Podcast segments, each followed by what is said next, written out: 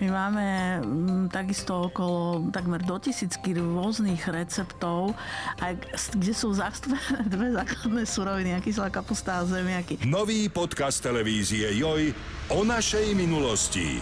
Joj History vo všetkých podcastových aplikáciách.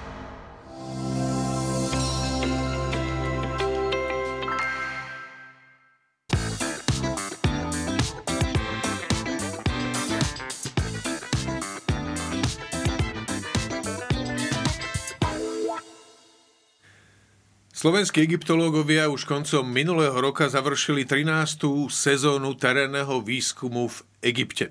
A práve o tom sa budeme rozprávať v nasledujúcich chvíľach. Ponoríme sa trošku do minulosti a pozrieme sa na to, ako e, žili ľudia pred e, tisíckami rokov práve v tejto časti sveta, ktorá je v podstate kolískou našej civilizácie. Rozprávať sa o tom budeme s ľuďmi, ktorí e, pri tom výskume sú a boli. To znamená, že sa vrátili z Egypta, myslím, koncom novembra minulého roka a teraz sedia tu u nás v štúdiu. Toto je 24 podcast, moje meno je Jano Mečiar. No a tými hostiami sú Veronika Verešová a Jozef Hudec z Ústavu orientalistiky Slovenskej akadémie vied. Dobrý deň, vítajte v štúdiu. Dobrý deň. No, poďme na to, ako sa slovenský archeológ dostane k vykopavkám v Egypte najprv. A akým spôsobom sa to dá? Je to dosť náročné, pretože e, koncesiu v Egypte nemôže dostať ktokoľvek. A musí to byť e, e, osoba z renomovanej inštitúcie, ktorá má dať nejaké, nejaký vedecký záznam a zároveň tá osoba by mala mať minimálne nejakých 5 rokov predbežných skúseností e, z iného výskumu v Egypte, kde teda pracoval ako bežný výskumník. Hej. Takže keď sú splnené tieto základné podmienky, tak je možné požiadať o koncesiu, pričom teda tá koncesia, tu si môže samozrejme buď žiadateľ vybrať sám, alebo teda poprosil súčinnosť nejakú, nejakú egyptskú inštitúciu. Takže toto je taký ako formálny spôsob, akým sa dá dostať v Egypte mm. k začiatiu výskumu. No ale pokiaľ viem, určite nie ste jediní zahraniční archeológovia, ktorí pôsobia v Egypte. Z toho, čo som počul, tamto je asi tak, že oni jednoducho ani nemajú toľko ľudí, ktorí vlastných, ktorí by sa venovali tým, tým, týmto vykopávkam, preto e, tam pozývajú, alebo teda pozývajú, dávajú možnosť aj zahraničným archeológom, aby trošku odkryli viac z tej histórie krajiny. Ono v každom prípade um, majú v, v posledných rokoch hlavne, uh, by som povedala, že sa zvýšila úroveň a teda narastol aj počet miestnych archeológov, egyptológov a teda tá špecializácia. Uh, zároveň ale tá spolupráca je samozrejme vítaná so zahraničnými misiami.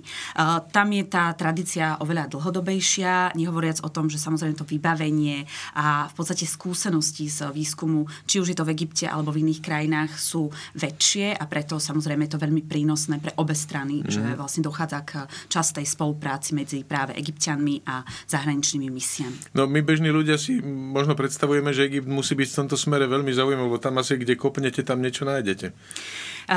Skoro až je to tak, môžeme povedať, ale naozaj je, nie je to vôbec prehnané, pretože naozaj ten Egypt bol veľmi intenzívne osídlený naozaj tých 2000 rokov aj viac, no oveľa viac ešte samozrejme, podľa toho v akých častiach.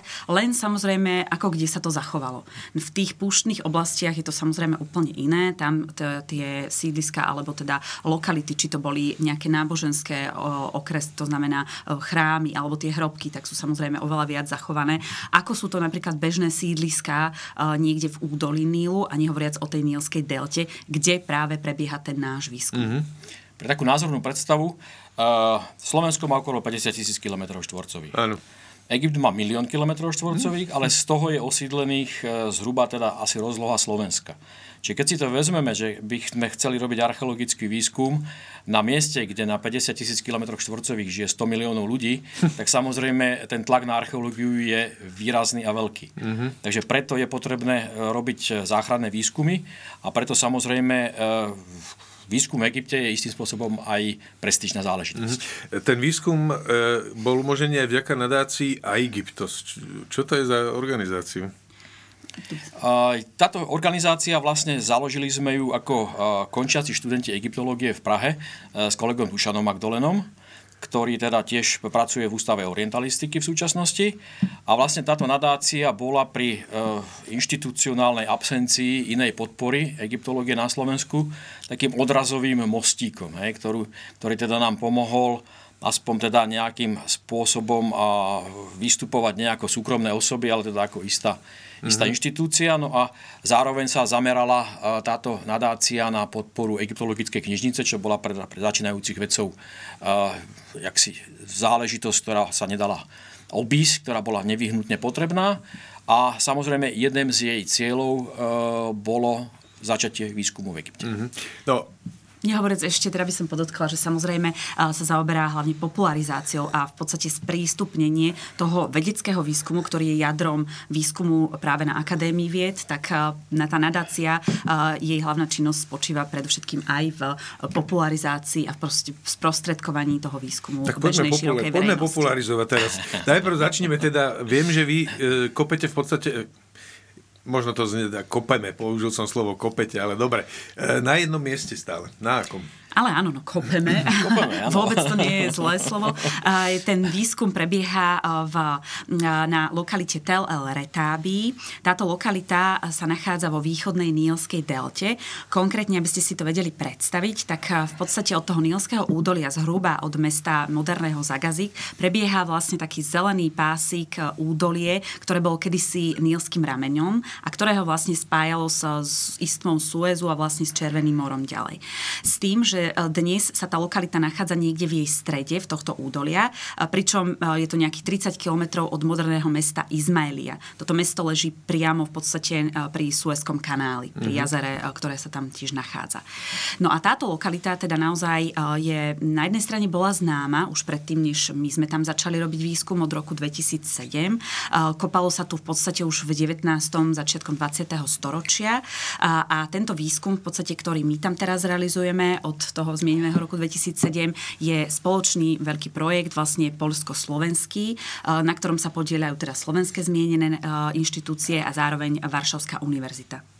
Áno, čiže vlastne tento výskum sme začali hľadať už niekedy v roku 2004, Tedy sme ako sa dohodli e, s doktorom Slavomírom Žebkom z Varšavskej univerzity, že pôjdeme do spoločného projektu. Takže po nejakých dvoch, troch rokoch hľadania sme teda vytipovali teda letáby, Podarilo sa na ňu dostať koncesiu a jednoducho v roku 2007 sme začali práve s takými tými prípravnými prácami, teda nebolo to hneď to kopanie, mm-hmm. ale vlastne urobili sme geofyzikálny prieskum, aby sme teda nedeštruktívne zistili, čo sa pod tou zemou skrýva. A urobili sme taktiež keramologický prieskum. Bola s nami významná polská keramologička doktorka Ania Vodinská, ktorá teda na základe keramiky, ktorá sa našla na povrchu, zmapovala, čo asi teda môžeme od tejto lokality očakávať a vlastne toto bol taký ten výkop uh, toho výskumu. Naozaj sa tam ešte dnes, že na povrchu nájdete črepy? Nie len črepy, ale naozaj v podstate tá lokalita, to si človek musí predstaviť, že to je obrovská plocha, ktorá je uh, v podstate vyzerá ako také pieskovisko, by som povedala, je naozaj uh, zanesená obrovskými nánosmi piesku, ale zároveň je veľmi silno osídlená, v podstate obkolesená miestnym vidieckým osídlením. Sú to také dedinky a políčka.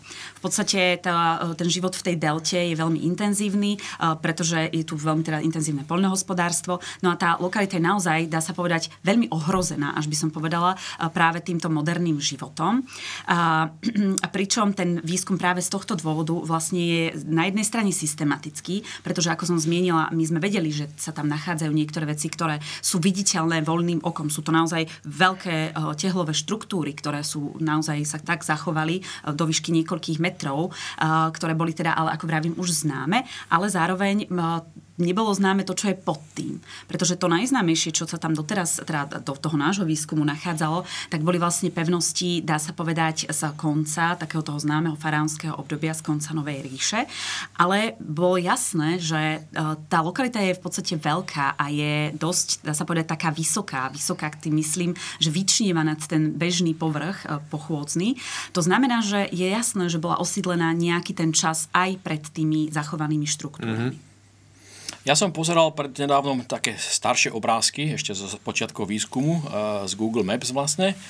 A tam som zistil, že sme urobili jednu zásadnú chybu. No. Že sme hneď nezačali skúmať okraje telu. Pretože keď som si porovnal tie obrázky pred, pred tých, ja neviem, 15 rokov a súčasné obrázky, tak skutočne to osídlenie, miestne domy a toto všetko sa neskutočným spôsobom akože blíži k tomu telu a začína ho teda akoby stískať zo všetkých strán. No ako to berú miestni, keď tam prídu archeológovia z Európy navyše? Tak e, tí archeológovia sú tam na jednu stranu e, dosť vítaní, pretože v týchto oblastiach samozrejme je dosť vysoká nezamestnanosť. No a samozrejme, zohnať si tam nejakú prácu nie je jednoduché. No a my sme v celku dobrý zamestnávateľ, takže, takže nás majú radi. Takže z tohto pohľadu je to uh, pozitívne. Na druhú stranu, ako niektorí zase na nás pozerajú, že sme nejakí zlatokopovia, a teda často e, vidíme, alebo teda počujeme, keď idú okolo nejaké auta po ceste, tak ako vykrikujú dahab, dahab, čo znamená zlato. Ja aj tak. Našli ste nejaké zlato? Či... Um, my konkrétne naša slovenská časť e, misie nie, ale polskí kolegovia našli viacero. A k tomu sa dostaneme inak, čo ste našli. E, ešte možno jedna vec v súvislosti s týmito, s týmito vykopávkami. Vy tam pracujete mesiac do roka alebo 6 týždňov? Ako to mesiac. je? Mesiac. Mesiac. A medzi tým, čo to tam stojí, alebo tam sa medzi tým pracuje, alebo ako to vlastne funguje? V princípe uh, misia tam pracuje dva mesiace, pretože mesiac mm-hmm. pracujeme my a mesiac teda polská časť. Mm-hmm. Dokopy je to z tých 12 dva mesiace. No a ten zvyšok samozrejme potom my, keď tam e, intenzívne kopeme, a dokumentujeme a teda všetky tieto záznamy si potom berieme so sebou domov a ďalej na nich pracujeme, pretože to nie je len vykopať, ale to treba mm. samozrejme interpretovať a potom samozrejme s tým treba oboznámiť aj svetovú verejnosť, alebo teda odbornú verejnosť, aby teda vedeli, čo sme, čo sme vykopali a teda čím sme prispeli do tej mozaiky histórie. K tým zlatokopom možno ešte treba dodať, že e, nemôžete si zobrať to, čo nájdete so sebou. Mm. Žiaľ, Myslím, že e, to je jasné, že Egypt má také zákony, že jednoducho, čo sa nájde v Egypte, to tam aj zostane. Áno, áno, my vy, vlastne vyviezť naozaj si môžeme len to, čo zdokumentujeme. To znamená fotky, kresby, videá, mm-hmm. uh, merania a tak ďalej. Tá možnosť tu bola koncom 70 rokov. Uh, v koncom 70 rokoch sa zmenilo uh, zákonodárstvo v Egypte a tým pádom aj takéto možné delenie nálezov, čiže to nejako samozrejme nebolo, že možno, že všetci si zobrali všetko domov, ale čas zostala v Egypte, čas zostala, mm. tá čas išla teda s výskumníkmi, ale teda od tých 80 rokoch e, po tej zmene zákonodárstva už to možno mm-hmm. nie je. No poďme k tej lokalite Tel El Retabi. Trošku o jej histórii si povedať. E, čítal som, že e, niektorí výskumníci ju, stotožňujú s biblickým mestom Pitmo, alebo Pimto? Pitom. Pitom. Pitom. Pitom. Pitom. Áno, to bola v podstate taká uh, jedna z vecí, ktorá tam pritiahla prvých bádateľov. Celá táto oblasť sa totiž uh, stotožňuje s biblickou krajinou Goshen, kde vlastne um, sa mali teda sídliť Izraeliti, a ktorých mal potom Mojžiš vyviesť počas exodu. No a toto bola jedna z takých tých hlavných motívov toho celého bádania, pričom práve táto naša lokalita sa považovala za jedno z týchto biblických miest. Boli to Ramzes a Pitom. Ramzes sa v podstate podarilo identifikovať, alebo teda tým bádaním s lokalitou Kantír, ktorá je nedaleko. A ten Pitom preto naša lokalita, lebo teda jednak to bola z toho geografického hľadiska sedela podľa tých popisov. Zároveň my vieme, že sa tu nachádzal chrám, ktorý bol zasvetený bohovi Atumovi. Našli sa viaceré stély, viaceré obloženie kamenné, ktoré jednoznačne pochádza z výzdoby chrámu. No a tento chrám sa teda nazýval po egyptsky Per Atum, to znamená dom boha Atuma. A to znamená e, veľmi tak skrátenie a skomolenie z toho je veľmi pravdepodobné, že mohol vzniknúť ten pitom. Takže z tohoto dôvodu je pravdepodobné, že mohla to byť aj naša lokalita. Mm. Žiaľ, doteraz sa to nepodarilo potvrdiť na 100%. Mm. Máme vážnu konkurenciu, že nejakých 15 km ďalej na východ je lokalita Telel Maschúta a vlastne táto lokalita bola akým, akousi metropolou údolia, potom od neskorej doby, čiže od nejakého, ja neviem, polovice prvého tisícročia pred Kristom ďalej, do, teda smerom k nám. No a tam je práve diskusia, že akým spôsobom to, to pitom bolo zaznačené. Keďže vlastne hebrejská Biblia bola redigovaná niekedy v babylonskom zajatí v 6. storočí pred Kristom, Takže tým pádom e, je možné, že sa e, odvolávala na miesto, ktoré už vtedajší ľudia poznali. Mm-hmm. A v tejto dobe už teda bol pitomom zjavne e, tá lokalita Telel Maschúta. Takže my sme mohli mať starší pitom. čiže, si to rozdelíte, hej, čiže, čiže v dobe, keď teda, dajme tomu, uh, mohli sa odohrávať uh, Mojžišové uh, deje, a teda uh, dej, dej uh, exodu, ale keď, teda, keď sa to už neskôr zaznamenávalo, tak ten pitom už mohol byť na to. Aha, čiže aj takto to mohlo byť. Hej. E, Čo sa zatiaľ vie z histórie Tel El Retabi, že ako, ako, kam siaha tá jeho história, ako sa vyvíjala? Áno. Takže to najstaršie, čo sa nám doteraz podarilo nájsť, uh, siaha do um, takého 18. storočia pred našim letopočtom, pričom sa bavíme v egyptských dejinách, hovoríme o takých tých relatívnych dejinách, uh, o období tzv. druhého prechodného obdobia. Len aby som to uviedla, pretože tie dejiny egyptské uh, samozrejme nie každému sú úplne známe. My rozlišujeme také tri hlavné uh, historické celky, to znamená Starú ríšu, Strednú ríšu a Novú ríšu. A medzi týmito ríšami, ktoré boli charakteristické tým, že tam vládli uh, jednotní panovníci z teda nejaké dynastie a tá vláda bola moc v krajine koncentrovaná v rukách jedného panovníka, tak medzi tým ale nastali rôzne obdobia, kedy v podstate táto moc nejakým spôsobom sa nepodarila udržať a tomu hovoríme tzv. prechodné obdobia. Konkrétne bolo prvé prechodné obdobie vlastne medzi tou starou ríšou a strednou ríšou a my sa nachádzame u nás v druhom prechodnom období. Čiže to bolo st- stredná a stredná a nová, nová. ríša. Áno. A časovo je to ako? Tá stará ríša sa siaha ako ďaleko do minulosti? Um, Stará ríša okolo roku 2400. Tak pred- polovica 3. áno. tisícročia pred Kristom môžeme To sú rátať. nepredstaviteľné čísla. Hej, Ako hej. tu- v našich končinách v tom čase, hádam, boli len lesy a medvede. bolo- Nie bolo úplne, tako, tu bola tiež ako, ja Ale neviem, doba bronzová a to je tako, takéto uh-huh. koniec neolitu. Hej, takže ako uh, je to samozrejme porovnateľné, len teda my máme to nešťastie v Európe, že na, vzhľadom na klimatické podmienky Bola tu zima. sa tie pramene zachovali oveľa horšie. Tu sa, tu sa rozpada všetko. Hej? Čiže keď, ja keď neviem, v Egypte sme schopní nájsť e, drevo, ktoré má 5000 rokov. To samozrejme tu nájsť, nájsť nevieme. Len Hej, lebo sa dávno rozpadlo. Hej? Čiže to sú tie suché, teplé podmienky, lepšie a prospešnejšie sú pre zachovávanie týchto i pominuteľných organických e, prameňov a t- zvyškov. Hej? No a vráťme sa k tomu datovaniu. Stará ríša je Áno. teda nejakých, hovorili ste, tretie tisícročie Áno, zhruba teda potom do toho konca druhé, začiatku druhého tisícročia, e, potom vlastne máme tú strednú ríšu a tá v podstate trvá niekedy do toho 18. storočia pred Kristom, kedy sa tá moc už začala nejakým spôsobom deliť v tej krajine, pričom takéto hlavná fáza, ktorú, o ktorej my hovoríme a ktorá bola pre nás veľmi dôležitá, pretože sa odohrávala hlavne v tej východnej nílskej delte, hovoríme o tzv. Higgsovskom období, to je zhruba od tej polovice 17. storočia do polovice 16. storočia. Zhruba takých 100 rokov, už samozrejme predtým tá moc nebola úplne centralizovaná, no ale toto obdobie bolo práve obdobím, kedy táto oblasť bola ovládaná panovníkmi, tzv. Hyksosmi, eh, ktorí v podstate mali očividne pôvod z Ázie. Eh, Ide o to, že v tejto oblasti sa už počas tej strednej ríše usádzalo množstvo azijského obyvateľstva, ktoré tu chodilo kvôli eh, obchodu, kvôli napríklad slúžili ako žoldnieri alebo podobne. No a očividne sa im podarilo tak koncentrovať bohatstvo a moc, že podstate od tej polovice toho 17. storočia ovládli túto oblasť.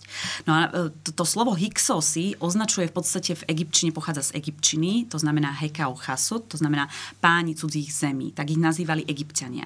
My nevieme, ako oni sami seba nazývali a takisto, keď hovoríme o Hyksosoch, tak nemôžeme uh, hovoriť o kompletnom tom obyvateľstve bežnom, ktoré tu žilo, ale tým, tak oni pomenovali len tých vlastne tú elitu a tých panovníkov. Uh, hovoríte, že sú to, boli to teda ľudia pôvodom z Ázie, ale asi si pod tým nepredstavíme, že Číňania, Korejci a Japonci, ale skôr akože skôr z tej arabskej časti, áno. To bola vlastne západná Ázia, čiže vlastne to, čo dneska e, pokrývajú krajiny, ako je Palestína, Izrael, Sýria, Irak, e, Anatólia, Turecka, táto, táto vlastne oblasť východného stredomoria. Čiže určite samozrejme, nie je samozrejme vylúčené, že mali e, kontakty aj teda, ja neviem, s Indiou, hlavne teda v tých neskorších obdobiach, ale teda toto túto azijskú časť označujeme vlastne v tejto oblasti východného stredomoria. Pričom teda vlastne hranica medzi Afrikou, keď už to chceme zobrať konkrétne, je vlastne Suezka šia, čiže tam, kde je dneska Suezký prieplav. To je vlastne hranica medzi africkým kontinentom a Áziou. Čiže Tel by tam vlastne bolo cudzie dobre som, či som to dobre pochopil, cudzie panovníctvo alebo pánstvo v rámci Egypta, v rámci egyptskej áno, ríše. Áno, práve v tejto oblasti, tým, že sa nachádza v podstate na tej hranici, uh, bola to vyslovene hraničná oblasť a oblasť, ktorá ešte by som povedala, že bola veľmi dôležitá strategicky, pretože práve to údolie, ktoré som spomínala, v ktorom sa nachádza tá lokalita, bola očividne taká prirodzená cesta, jedna z ciest, ktorá viedla práve na ten Sinaj a do tej Ázie, ako sme sa bavili. Mm-hmm. To znamená, že tu naozaj žilo veľké množstvo očividne uh, za cudzieho obyvateľstva. Nielen egyptského, aj egyptského. To znamená, že tá kultúra a to, čo my tu nachádzame v tomto období, je takým mixom, dá sa povedať, toho egyptského a toho azijského. A čo ste tam teda našli? No, sto... no, to ako je skutočne veľmi ťažká otázka. Lebo keď si to vezmete, tak eh, samozrejme a toto, e, tento vznik druhého prechodného obdobia nie je nejaký jednorazový akt, že teda niekto prišiel, e, niečo dobil a jednoducho začala, začala sa písať nová doba druhého prechodného obdobia. A to by bolo príliš e, zjednodušené. A to bol nejaký postupný proces. Čiže prichádzali tu cudzie etnika, usadzovali sa v Egypte, pretože zjavne doba bola ťažká na konci Starej ríše vlastne bol taký klimatický kolaps, sa dalo povedať. Hej, e, neboli nilské záplavy, a tí ľudia jednoducho sa s tým nevedeli nejakým spôsobom vyrovnať a dokonca to teda ovplyvnilo potom i tú skostnatenú vládu, ktorá v tej dobe bola v Egypte, tá padla a preto teda vzniklo to prvé prechodné obdobie. Potom sa zaspela konsolidácia Strednej ríše a opäť e, pravdepodobne klimatické podmienky viedli k tomu, že pomaly sa začali sťahovať k údoliu Nilu a etnika pastierské, nomádske z, zo severovýchodu, z tejto oblasti východného stredomoria a usadzovať sa e, s tedajším požehnaním faraónov v tejto oblasti, ktorých starí egyptiania nazývali Čáru, alebo teda biblický Gošen. Mm-hmm. Hej? No a samozrejme, títo ľudia privá, prinášali so sebou um, i často niekedy z dobré technológie, ktoré potom teda neskôr egyptianov zaujali a e, samozrejme i isté e, vojenské schopnosti, ktoré teda po istom prekročení meznej hranice množstva tohto usadeného obyvateľstva slúžili aj k tomu, že vlastne oni sa vymanili spod vlády staroegyptských mm-hmm. faraónov. Hej? Čiže e, ten moment samozrejme ťažko určiť, ale jednoducho na základe práve nálezov, ktoré ukazujú, že teda toto obyvateľstvo si prinieslo svoje zvyky, že tu teda malo svoje uh, pohrebiská, ktoré sú uh, odlišné od tých staroegyptských. Hej. My si predstavujeme, ako keby sme chceli našim poslucháčom uh, povedať také zjednodušené delenie staroegyptských dejín, tak Stará ríša rovná sa kamenné pyramídy. Mm-hmm. Stredná ríša rovná sa spočiatku kamenné, ale hlavne potom hlinené pyramídy. Mm-hmm. Nová ríša rovná sa jedna veľká pyramída na kopci nad západným Luxorom a dole pod ňou uh, tunely, v ktorých boli hrobky faraónov. Hej? Mm-hmm.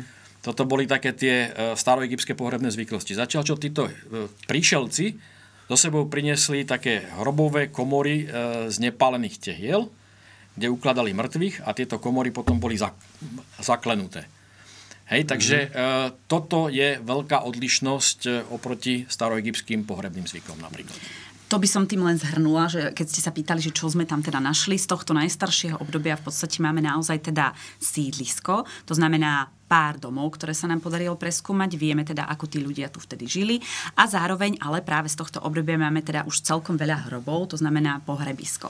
To pohrebisko, čo je tiež veľmi zaujímavé práve v, tejto, v tomto období, nebolo nejakým spôsobom separované od toho sídliska, len tak trošku bol zhluk, ale každopádne veľakrát sa stávalo, že vlastne tie hroby boli v súčasťou aj toho sídliska. To znamená, boli priamo pri domoch, alebo pochovávané predovšetkým malé deti boli priamo v domoch.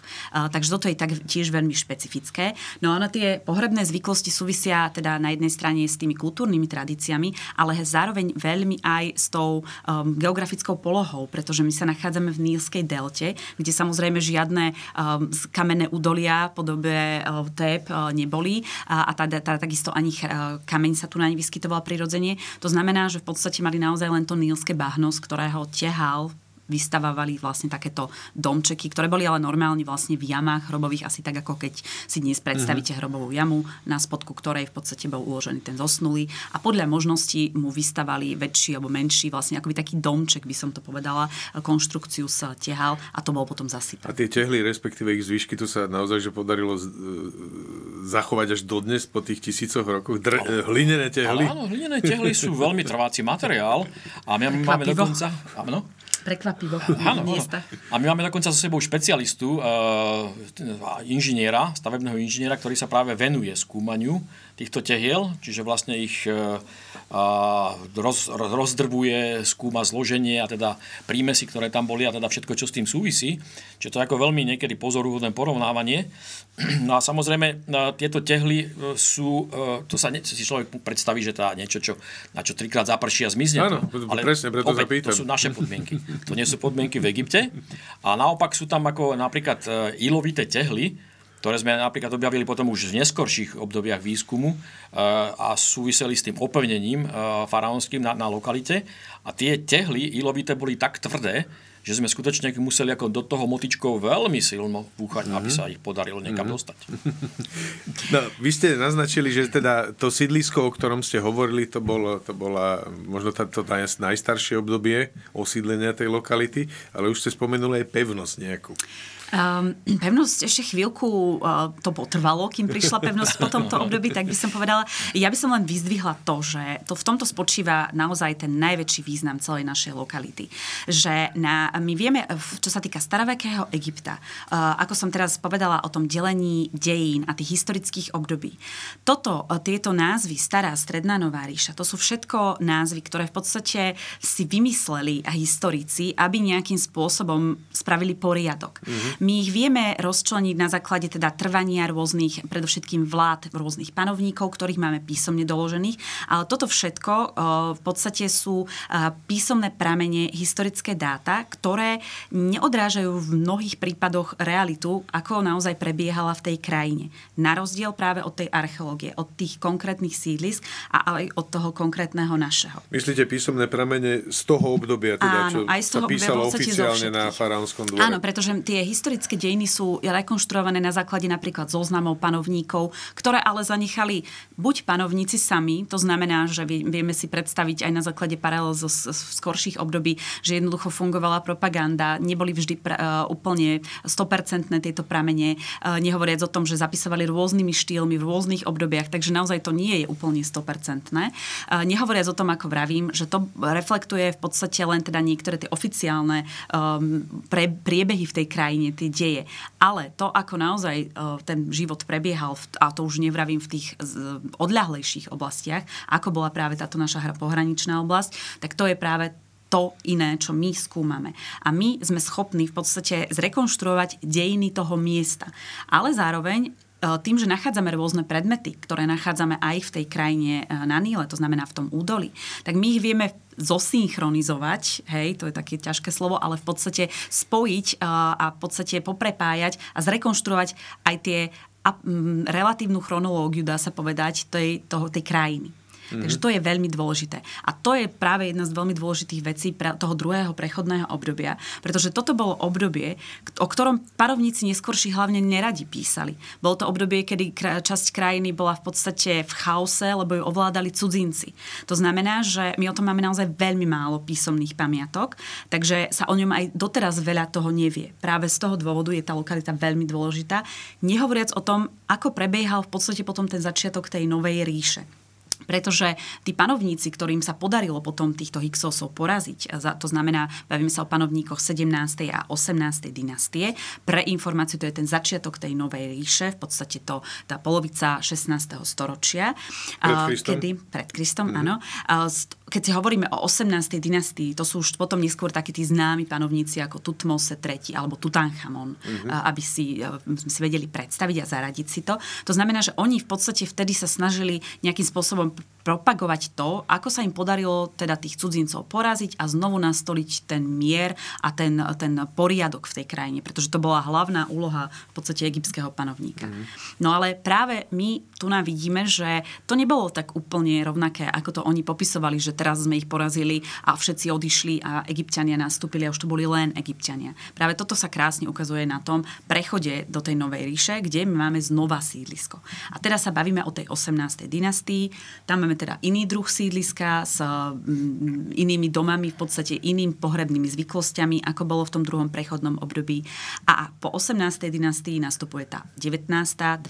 dynastia a to už sú obdobia kedy máme zachované pevnosti, pretože to a už to je všetko vzniklo. na jednom mieste. Áno, je to na jednom mieste v podstate. V jednotlivých vrstvách. To je 9 hektárová lokalita, no, no, no. ktorá teda skutočne je veľmi rozsiahla, viete si predstaviť 9 hektárov. A vlastne uh, už naši predchodcovia tam robili také hlboké uh, šachty, také sondy rezy. sa tomu sondy, hovorí, hej. A tie vlastne ešte koncom 19. storočia uh, zaznamenali 9 metrov hlboké súvrstvie. Mm-hmm. Čiže viete si predstaviť e, takéto obrovské vrstvy nad sebou, že to chvíľu trvá a predpokladáme, mm-hmm. že teda ten výskum tej lokality bude trvať možno ešte niekoľko desať ročí. Inš Allah. Ale aby som sa ešte vrátil k tým, k tým nálezom, ako možno naši poslucháči sú svoj skvitnutí, keď sa povie o starovekom Egypte, tak e, opäť tie zlaté, spektakulárne, nádherné, umelecky, e, jak si, krásne urobené, vyrobené predmety, ale my nachádzame aj niečo iného. Hej? Napríklad z tých našich e, nálezov toho druhého prechodného obdobia, ale aj z Novej ríše, nachádzame napríklad pazurikové čepielky.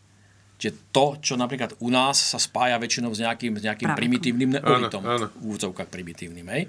Čiže je to skutočne veľmi pozorovodné, že teda tu nie je len nejaká, nejaká hoch kultúra, nejaká vysoká kultúra, ale jednoduch, jednoduchý život, e, ktorý využíva to, čo má k dispozícii. Mm-hmm. Ale samozrejme to neznamená, že to bol iba, že iba primitívna oblasť, hoci to teda bolo na hranici, ale napríklad v tých hroboch sa našli uh, napríklad uh, bronzové zrkadlá. Čiže hoci by sa to zdalo, že to nejakí jednoduchí pastieri tam niekde behali, mm-hmm. mali strieborné zrkadlá, ktoré si dali do hrobov. Alebo mali hudobné nástroje, také tie uh, kostenné alebo teda zuboidné klapačky, ktoré teda tiež ukazujú na to, že to teda neboli iba jednoduchí nejakí primitívy, ktorí nepoznali nič iného, len svoje ovce a kozy, mm-hmm. ale teda, že e, mali asi aj nejaké náboženstvo a zjavne k tomu náboženstvu mali nejaký vzťah. E, keď ste načali tie nálezy, viem, že ste tam aj našli niečo ako e, strieborný poklad?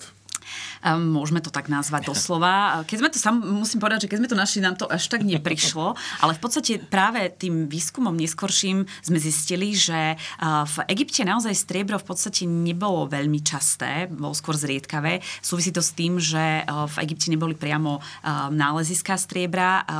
Egypt mal dosah predovšetkým na lomy zlata v Núbii, teda dnešnom Sudáne. A to striebro, ktoré my nachádzame v Egypte, teda bolo poväčšine dovážané. Buď bolo dovážané z Anatólie alebo z, dokonca z Egejskej oblasti. Mm. A, takže my keď sme našli tento hrob, a práve ten kontext toho hrobu je veľmi zaujímavý, pretože e, z toho obdobia, ako som hovorila o tej novej ríši, tej 18. dynastie, tak doteraz my, naša časť teda toho výskumu, e, sme našli len 4 hroby. Pričom 4, e, 3 hroby boli také veľmi chudobné, bol tam len nejaká keramická nádoba, to bol najčastejší ten prídavok do hrobu, ale ten tretí, štvrtý hrob v podstate dotyčný alebo dotyčná, ktorá tam bol pochovaný, vyškolovaný, tak v podstate mal naozaj súbor strieborných predmetov. Čo je úplne fascinujúce, pretože presne ako doktor Hodec povedal, v podstate sme na um, hranici ríše, kde tie domy nevyzerajú nejakým spôsobom veľmi honosne, ale takéto nálezy striebra a vyslovene taká koncentrácia, to poznáme práve z toho údolia a z oblasti Teb, kde boli nejakí hodnostári, ktorí boli napojení práve na ten štátny aparát, na tú štátnu moc. Takže je veľmi otázne, kto to bol v podstate tento dotyčný, alebo teda akým spôsobom prišiel k tomu striebru striebru. Pretože hm, hovoríme o viacerých predmetoch, boli to uh, strieborné predmety, teda šperky, prstenie, uh, bol to taký strieborný pliešok, akoby nejaký diadem pravdepodobne a ihlica na spínanie odevu. Pričom je zaujímavé, že hm, na jednej strane tie prstenie sú typické pre to neskoršie obdobie, pre tú novú ríšu, ale napríklad tá ihlica na spínanie odevu je niečo, čo poznáme z toho predchádzajúceho, z toho Hicksovského obdobia. Možno Takže je to, šperk. Presne to som chcela povedať, že ono nie je vôbec vylúčené, že ten dotyčný v podstate tieto veci zdedil. Nehovoriac o tom, že samozrejme hm, mohol ich aj niekde nájsť, pretože tie hroby samozrejme boli často vykrádané. Ako som zmienila, tak oni boli známe, kde sa nachádzajú veľakrát. To znamená, že vykrádané boli väčšinou už naozaj v tom staroveku, takže mohol si aj takýmto spôsobom dopomôcť, ale teda boli pre neho dôležité, aby si ich dal do toho hrobu. A to je niečo veľmi e, dôležité, pretože v tom Egypte, uh, Egyptiania boli veľmi pragmatickí. A dávať si uh, do hrobu takéto bohatstvo si mohli dovoliť len naozaj boháči. Mm-hmm. Uh, pretože väčšinou tí, už len tí potomkovia by to nejakým spôsobom zrecyklovali alebo teda použili. To znamená, že to si musel ten dotyčný naozaj dovoliť. Dať. Je možné, že to striebro bolo v, Egypt, v starom Egypte vzácnejšie ako zlato? Že zlata mali habadej, že teda nejaké pekné... Je, ale je že to pravdepodobne v niektorých, v niektorých obdobiach. V neskôršom období, kedy tie, ten prísun bol očividne väčší, hlavne teda to začína po tej novej ríši, tam už toho striebra bolo oveľa viacej, to súviselo hlavne s vojenskými výpravami už tých panovníkov tej 18. dynastie, ktorí vieme, že si nosili korisť e, zlato, ale teda aj striebro, takže ho bolo očividne viacej. E, na druhej strane nebolo očividne také, e, ako by som to povedala, významné a obľúbené. Ono bolo jednoducho zaujímavé a nejakým spôsobom malo iné vlastnosti. Vieme, že malo aj kultovú funkciu, to znamená, že napríklad bol spájané s bohom mesiaca a tak ďalej, že bol jednoducho bolo zaujímavé, významné, ale bolo ho hlavne málo. Takže mm. očividne tam rástla, ale ten jeho význam rástol. Mm. Poďme e, k tej pevnosti, ktorú sme teraz mm-hmm. trošku nechali bokom. Tá pevnosť tam vyrastla potom, keď vyhnali tých Hyksos, že to už bola egyptská pevnosť? Či práve, ako to bolo? Práve, že nie. Je to, je, to pozoruhodné, pretože keď vyhnali Hyksosov, čiže faraóni 18. dynastie, uh, začali expandovať. A expandovať práve ako dole na juh, do, do Nubie, tak začali expandovať aj do, práve na severovýchod do Syropalestíny. A práve uh, tá 18. dynastia to je taký ako zlatý vek staroegyptských dejín, by sa dalo povedať aj kultúrne, aj mocensky. No a e, z tohto obdobia ale nemáme pevnosť na Telezretáby. Mm. Čiže otázka stojí taká, že či sa e, v tejto oblasti cítili už akoby pomaly niekde v strede Egypta, kde sa cítili bezpečne, kde teda nebolo žiadne ohrozenie a tým pádom pevnosť nepotrebovali, alebo či sme zatiaľ pevnosť neobjavili. Hmm? Chcel som to... povedať zatiaľ. Hej, čiže to, toto je otázka. V každom prípade potom o dynastiu neskôr, v 19. dynastii, pravdepodobne teda za e, známeho faraóna Ramesa II. E, došlo k vystavaniu pevnosti. Tá pevnosť teda bola taká trošku nepravidelná, pravdepodobne zohľadňovala nejaké to e, geografické, alebo teda taký, taký ten terénne usporiadanie, mhm. ktoré tam, ktoré tam bolo. No a z nej sme teda našli e, časť múru, iba tak, takú dosť e, nie príliš rozsiahlu, ale ukázalo sa, že aj teda táto nevýznamná, alebo teda a tento malý zvyšok nám dokáže po tej pevnosti mnoho povedať. Zistilo sa teda, že keď sme ho prerezali kolmo, tak sme zistili, že má jadro a dve, dve prístavby. A pod tými prístavbami, alebo aj na tých prístavbách sa nachádzali detské hroby. Čiže to bolo ako veľmi zaujímavé a ukazovalo to, že táto pohrebisko detské tam ako trvalo dosť dlho, lebo bolo v niektorých, niekoľkých vrstvách dokonca mm-hmm. vlastne. A teda ukazuje sa, že to jadro teda muselo nejakú dobu tam pretrvávať a až potom neskôr prišli tie prístavby. Ako, uh, trošku špekulatívne, lebo samozrejme archeologicky sa dá iba ťažko e, presne bez nejakých nápisov doložiť, sa dá uvažovať, že teda to jadro by mohlo pochádzať z doby fara, práve faraóna Ramesa II. A potom teda, keď začalo ohrozovanie aj zo strany teda už morských národov, a teda Líbícov a podobne, tak bolo potrebné e, chrániť hranice a posilniť pevnosti a je možné, že, teda, že jeho nástupca e, Meremptach e, tú pevnosť rozšíril. A dokonca je potom hieroglyfický záznam na papíre, ktorý spomína pevnosť faraóna Meremptaha v tejto oblasti. Mm. Čiže našli ste jej konkrétne zvyšky. Čiže to je 19. dynastia a potom teda sme mali oveľa väčšiu pevnosť 20. E, dynastie. Čiže to bola ďalšia nasledujúca dynastia, ktorá uh, už bola taká trošku, uh, dalo by sa povedať, takým, takým, takým, takou derniérou tej, tej egyptskej slávy, uh, takým, takým zachádzaním, pretože takým najvýznamnejším faraónom, bojovníkom, ktorý tam bol práve Ramzes III a ten túto našu pevnosť postavil. Mm-hmm. Respektíve, tie, zdá sa, že tie pevnosti možno boli dve na sebe e, z jeho doby. A tieto pevnosti pravdepodobne teda slúžili na obranu Egypta pred morskými národmi, ktoré teda sa v tejto dobe spomínajú. A dokonca ako e, doktorka Verešová spomínala, že tu je nejaký taká, taká, taká tá výmena medzi tá, tou hraničnou oblasťou a, a metropolou, tak, no, Luxorom, tak práve Ramses III má v Luxore postavený zádušný chrám. Ten sa veľmi dobre zachoval, dokonca i jeho teda kamenné steny a nádherné reliefy, kde sú krásne reliefné scény s bojmi mm-hmm. faraóna s týmito morskými národmi. A čo je pozoruhodné, tak táto uh, jeho tento jeho zádušný chrám, ktorý je obkolesený tiež takým pevnostným múrom, vykazujú veľmi pozoruhodné podobnosti z Telretáby. E, keď teda pominieme vstup do pevnosti, taký monumentálny typu Migdol, ktorý je veľmi podobný aj v Luxore, aj u nás, tak ešte zistujeme, že sú dosť podobné aj hradby. Dokonca aj také ako vnútorné usporiadanie akoby uh, takých uh, vojenských uh, kasární, dá sa povedať. A čo je pozoruhodné, tak ako sme objavili v poslednej sezóne priekopu, tak tá priekopa uh, má tiež ako isté podobnosti s tým, čo je uh, v Luxore. Čiže je možné, že tam stálo niečo podobné ako v Luxore, z toho, čo hovoríte? Je, je otázne, mm-hmm. že či teda uh, faraón bol taký vďačný tejto pevnosti, že mu zachránila trón, že ju začal v Luxore napodobovať, alebo tam teda bola, bola nejaká, nejaká iná súvislosť. Uh-huh. Ale v každom prípade tu sú veľmi pozorodné uh, architektonické väzby a súvislosti medzi teda Medinet Habu, kde stojí zádušný chrám Ramzesa III. a jeho pevnosťou v Tel Spomenuli ste tú priekopu, to je teda naj, najnovší objav z tej 13. sezóny, ktorú ste ukončili uh, v Lani v novembri. Čím je zaujímavá tá priekopa, lebo o čo tam išlo? Zaujímavé je hlavne teda tým, že sme ju tam úplne nečakali. Je to na okraji toho hotelu, to znamená, keď sa bavíme ešte o tele, to len by som tiež tak na okraji zmienila, v podstate to, toto miesto vzniklo na takom prírodnom mm, kopčeku, ktorý, bol, ktorý vznikol vlastne naneseninami toho Nílu, ktorý tady pretekal a bolo to teda najvyššie miesto široko ďaleko, ktoré bolo v podstate v bezpečí od tých každoročných záplav nílskych. Aj preto vlastne to osídlenie tam pretvávalo tak dlho. No a v podstate ten um, ostrov domček, na ktorom tento, toto sídlisko vzniklo, je tvorený takými štrkovými nánosmi. No a práve táto prekopa je veľmi zaujímavé, že bola vysekaná, očividne bola vysekaná do v podstate práve tohoto, tohto podložia štrkového. Pričom my sme ju zachytili zatiaľ len vo viacerých sondách, ale je úplne jasné, že to bolo jednoducho niečo mechanicky vybudované, pretože má jasné hranice, rovné. Je to niečo absolútne neprirodzené, ako nám potvrdil náš pedológ.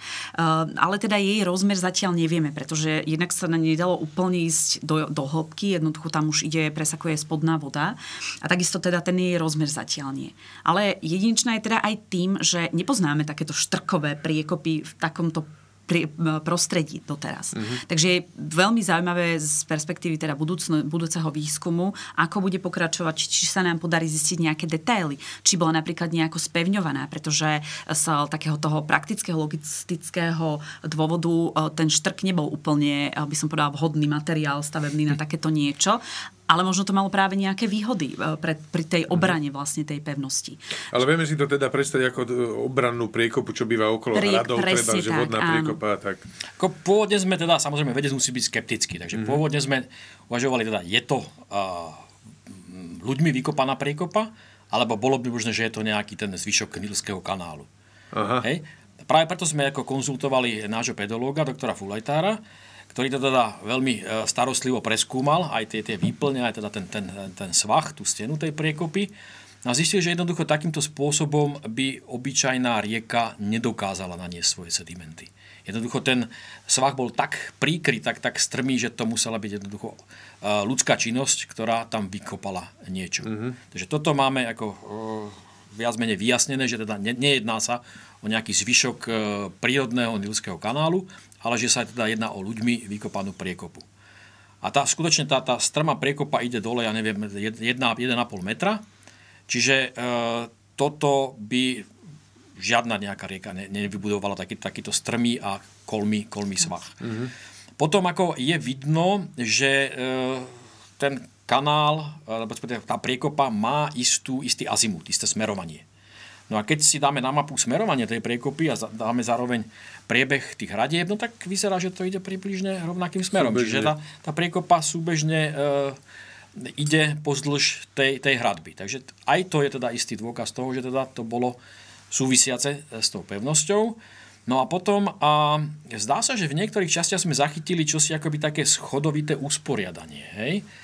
A to je práve pozoruhodné, keď sme pozerali nejaké staršie výskumy v Medinet Hubu, tak tam je tiež ako priekopa, ktorá má nejaké zhruba 2 metre.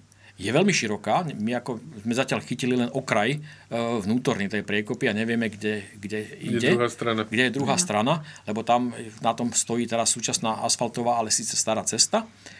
Takže, eh, ale na základe teda toho vnútorného okraja sa zdá, že tam teda boli nejaké akoby eh, schodovité štruktúry a Podobné je niečo teda v Medinet Hubu a tam akoby stáli také, ja neviem, veže, hradby, ešte akoby vnútorné na okraji, na samom okraji tej priekopy. Takže budeme to musieť ďalej nejakým spôsobom preskúmať, porovnať to s tým Medinet Hubu a teda urobiť aj v budúcich sezónach nejaký ako Eh, dlhší eh, výkop pozdĺž steny tej priekopy, aby sme zistili, ako to tam vlastne vyzerá a či tam teda nejaké takéto stavebné konštrukcie boli. Čiže roboty máte ešte, ako sa hovorí, že ako na kostole. Aj... aj.